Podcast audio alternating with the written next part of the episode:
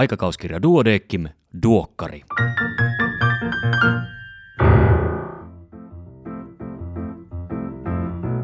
Tämä on numero 5 vuonna 2023. Minä olen Kari Hevossaari, lääkäri Helsingistä. Tervetuloa mukaan Duodeckim-lehden tuoreimman numeron läpikäyntiin.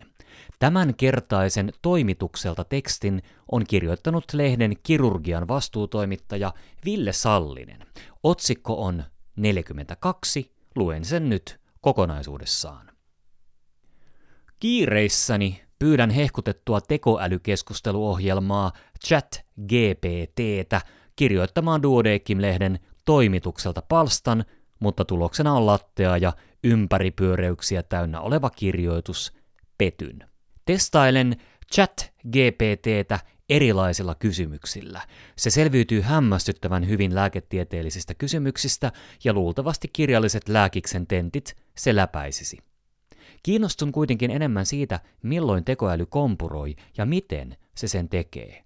Ehkä ei niin yllättävää tekoälytutkijoille, mutta havainnollistavaa ja huolestuttavaa tekoälymaallikolle.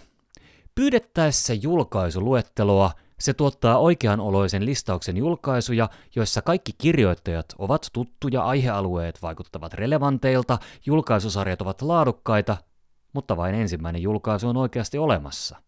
Kun tekoälyltä kysyi, minkä nisäkkään munat ovat isoimpia, se antoi vastaukseksi elefantin. Huomionarvoista on, että myös ihmisillä on välillä vaikeuksia vastaavan tyyppisten kysymysten kanssa.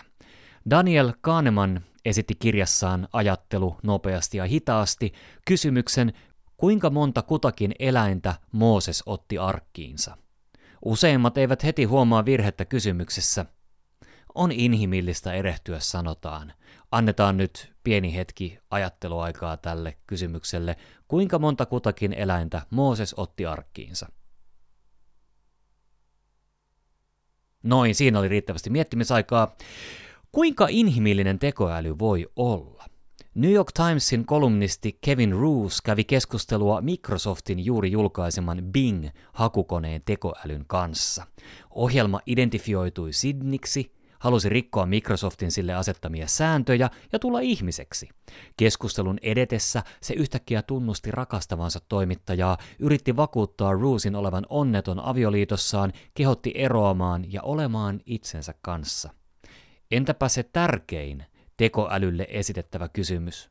Kysyttäessä elämän tarkoitusta Chat GPT vastaa Kaarellen onnellisuudesta, hengellisestä matkasta ja kysymyksen subjektiivisuudesta. Oikea vastaus olisi tietty ollut 42. Ja nyt, jos jäitte miettimään sen kysymyksen, sen toisen kysymyksen virheellisyyttä, niin se arkkihan oli Noan arkki. Muistutus lehden nettisivujen eli duodeckim-lehti.fi osoitteen verkossa ensin artikkeleista, jotka nimensä mukaisesti ovat verkossa ensin julkaistavia ja erittäin tuoreita.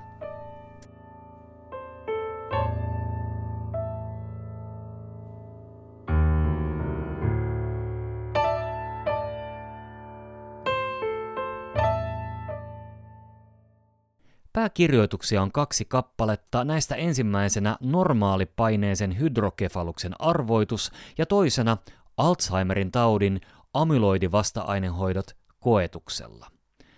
Kolumbiassa on maakunta, jossa elää noin 5000 henkilöä, jotka kantavat geenimutaatiota, jonka johdosta he sairastuvat Alzheimerin tautiin keskimäärin 50 vuoden iässä. Yhdysvaltojen terveysvirasto eli NIH ja maan lääketeollisuus ovat rahoittaneet tähän populaation kohdennetun tutkimuksen, jossa selvitettiin vasta-ainehoitojen tehoa Alzheimerin ehkäisyssä. Tämän tutkimuksen rinnalla käynnistyi kaksi isoa lievän Alzheimerin taudin Krenetsumabi-tutkimusta. Odotukset olivat suuret, toiveet korkealla, mutta valitettavasti tuloksena oli pettymystä. Näyttää yhä epätodennäköisemmältä, että amyloidi vasta-ainehoito ainakaan laajassa mitassa ratkaisisi Alzheimerin taudin hoidon lähitulevaisuudessa.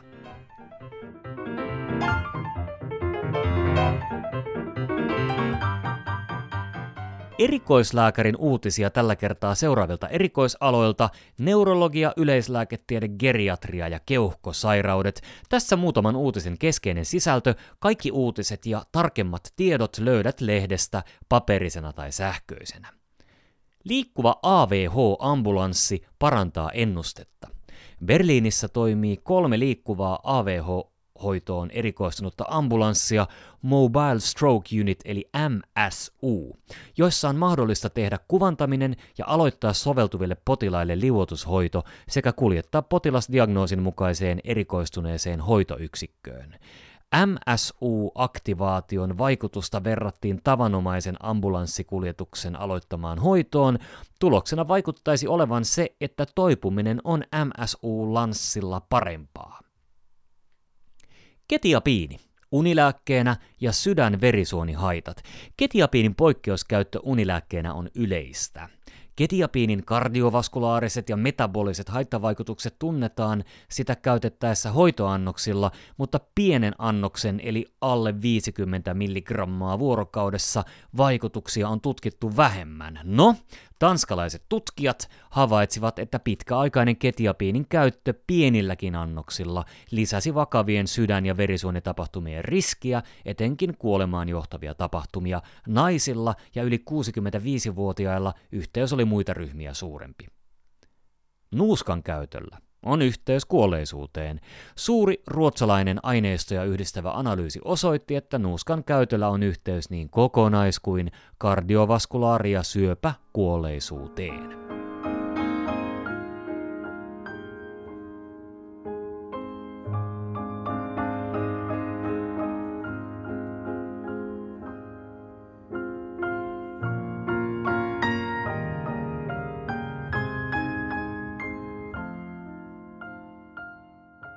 Katsausartikkelit. Munuaisten vajaa toiminta ja anemia. Kroonista munuaistautia sairastavan potilaan anemia on yleinen löydös. Tärkeimmät syyt ovat erytropoietiinin ja raudan puute. Munuaisanemiaa hoidetaan raudalla ja luuytimen punasolumuodostusta lisäävillä valmisteilla. Hoidon tärkein tavoite on anemiasta johtuvien oireiden lievittäminen. Toiminnallinen hypotalaaminen amennorea. Merkittävä terveysriski. Sekundaarisella amenore, amenorrealla tarkoitetaan tilannetta, jossa kuukautiset jäävät pois yhtäjaksoisesti kolmeksi kuukaudeksi, kun taustalla on aiemmin säännöllinen kuukautiskierto, tai kuudeksi kuukaudeksi, kun taustalla on aiemmin epäsäännöllinen kuukautiskierto. A-menorrean taustasyyt luokitellaan hypotalaamisiin, aivolisäke, munasarja tai kohtuperäisiin häiriöihin. Taustalla voi myös olla kilpirauhassairaus tai muu yleissairaus. Kolmannes sekundaarisista amenorreoista johtuu toiminnallisesta hypotalaamisesta häiriöstä eli FHAsta, jonka taustalla on tyypillisesti voimakas painon väheneminen, alipaino, niukka ravitsemus, kehon pieni rasvapitoisuus, liiallinen liikunta, psykososiaalinen stressi tai näiden yhdistelmä. Pitkittyessään tämä hypoestrogeeninen tila heikentää naisen lisääntymisterveyttä, luustoa sekä sydän- ja verisuonielimistön terveyttä ja voi vaikuttaa psyykkiseen terveyteen ja kognitioon. Ensisijainen hoito on perussyyn korjaaminen, mutta kroonistuneissa tilanteissa hormonihoitoa voidaan harkita. Katsauksesta siis löytyy selkeät ohjeet siitä, milloin ja miten poisjääneitä menkkoja tutkitaan perustasolla ja milloin on aika ohjata potilas erikoissairaanhoitoon. Hepatoblastooma kohti entistä parempaa ennustetta. Hepatoblastooma on lasten harvinainen pahanlaatuinen maksakasvain. Se todetaan tyypillisesti imeväis- tai leikkikouluiässä. Nykyisin lähes kaikki pienen riskin potilaat selviytyvät ja suuren riskin potilaiden viiden vuoden elossaoloosuus on 60 prosenttia. Hoito perustuu esiliitännäishoitoon solunsalpaajilla ja kasvaimen kirurgiseen poistoon. Kohdennettuja ja yksilöllisiä lääkehoitoja tutkitaan aktiivisesti. Epävakaaseen persoonallisuuteen liittyvän psykologisen kivun ymmärtämisestä ja kohtaamisesta.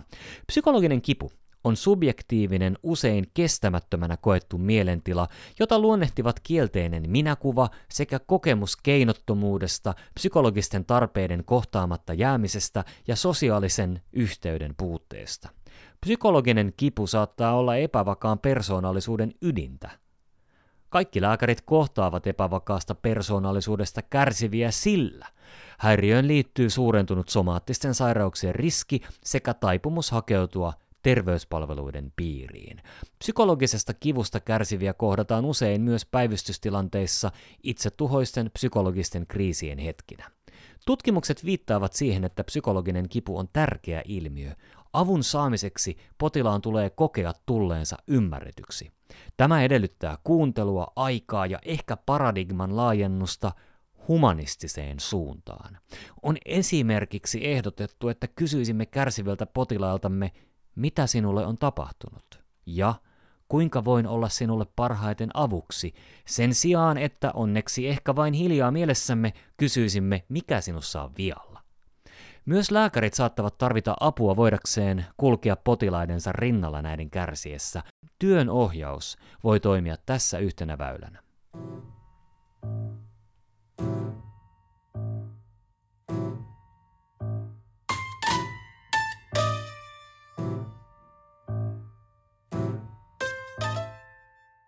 Näin hoidan osiossa. Lasten suun ja hampaiden vammat, käytännön vinkkejä lääkärille.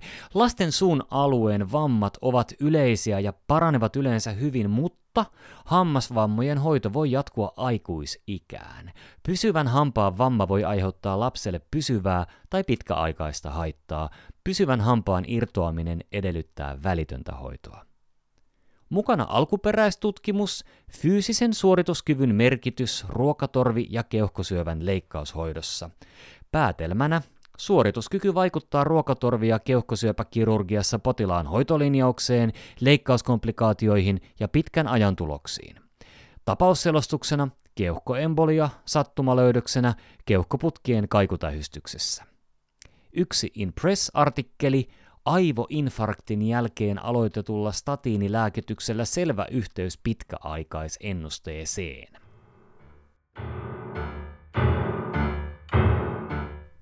Tämänkertaisena vinkkinä opiskelijan aristavat rinnat. Kuukauden kollegana Anniina Färkkilä, dosentti ja naistentautien ja synnytysten erikoislääkäri sekä Helsingin yliopiston tutkija. Hänen johtamansa tutkimusryhmän erityisenä kiinnostuksen kohteena on munasarjasyövän immunogenomiikka. Suomalaisen lääkäriseuran Duodeckimin kahdeksas Laimi Leideniuksen tunnustuspalkinto on myönnetty. Sen sai verisuonikirurgian erikoislääkäri professori Maarit Venermo. Oikein paljon onnea.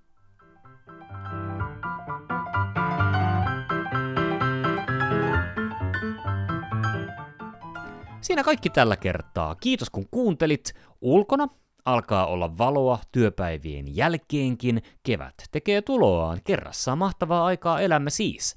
Toivottavasti ehdit nauttia lisääntyneestä valosta vaikkapa hyvässä seurassa ulkoilen. Palataan asiaan parin viikon päästä. Voi hyvin siihen asti. Iiro, ole hyvä!